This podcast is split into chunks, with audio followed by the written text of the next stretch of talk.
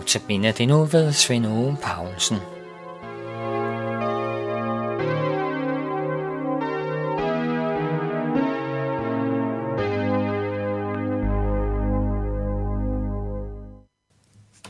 I dag skal vi beskæftige os med den femte saligprisning, der lyder, særlig er de savtmodige, for de skal arve jorden.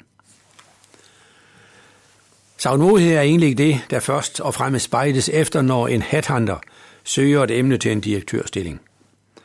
Savnmodighed opfattes i den forbindelse absolut at være en svaghed. For det, der er behov for i forskellige lederstillinger og i arbejdslivet i det hele taget, det er at gå på mod. Ikke en person, der står lidt tilbagetrukket og frygtsomt og lader sig dirigere rundt. Men det indebærer sagtmodighed nu heller ikke. Vi har ordet fra nedertysk sagt mod, direkte oversat savte mod. Så en sagt modig har bestemt mod, men er tilbageholdende. Han hun kan godt se sin næstes interesse fremmed. Det er en modsætning til egocentricitet, hvor der jo gælder mig først og sidst. Sådan ser en savtmodig ikke på sig selv. Han træder tilbage frivilligt, hvis det er til det bedste. Abraham lod Lot vælge land først, da de nødvendigvis måtte skilles, fordi det nuværende landområde ikke kunne brødføde både Abrahams og Lots familie. Og Lot valgte det til synland bedste og mest frodige land, hele Jordandalen. Men Abraham var helt i Guds hånd, så han var ikke bekymret over at få et mindre frodigt landområde, og Gud sørgede så bestemt også for ham. Saltmodighed omtales ganske ofte i Bibelen, så det er en egenskab, vi bør lægge os på sinde. Ikke mindst var Jesus jo savtmodig, altså med et stille, tålsomt sind, og det bør også kendetegne hans disciple. I Matthæus kapitel 11, vers 28 og 29 opfordrer Jesus os til at komme til ham med vores byrder og problemer.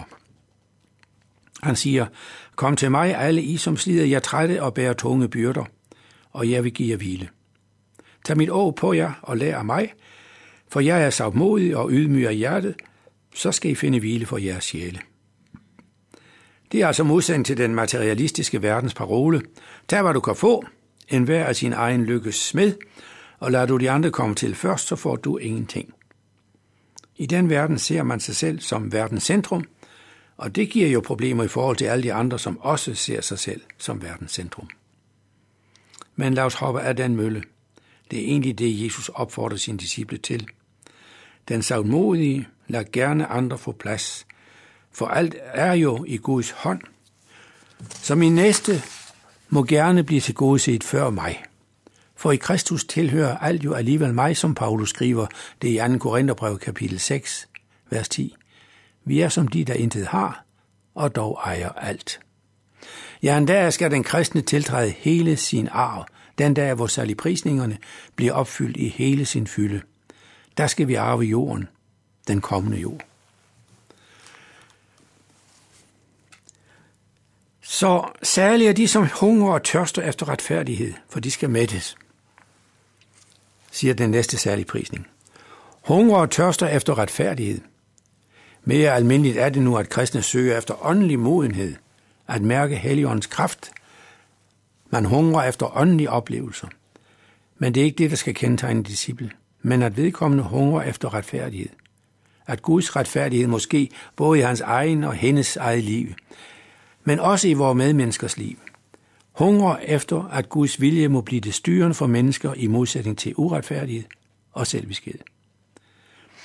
For disciplen selv indebærer det, at han, hun lever efter et livsmønster i overensstemmelse med Guds vilje, så godt som det nu står til ham.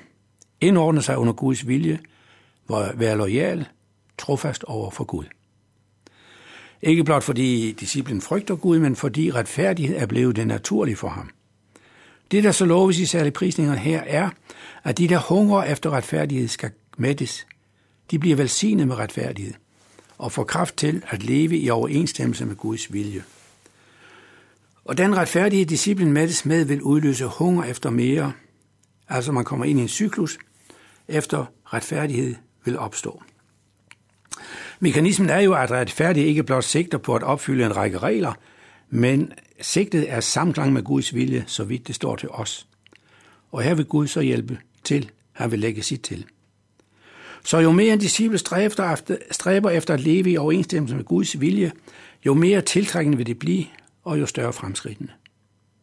Vi disciple bliver mere i retning af det, Gud har tænkt sig med os, men jo stadig med gamle Adam i os. Det kan vi ikke frigøre os fra i dette liv. Vi har stadigvæk vores frie vilje, og husk, at den efter syndefaldet altid vil trække os i modsat retning af det Gud vil. Så synd vil stadig være en del af vores virksomhed, ikke mindst i vores tanker. Syndfri bliver vi ikke i dette liv.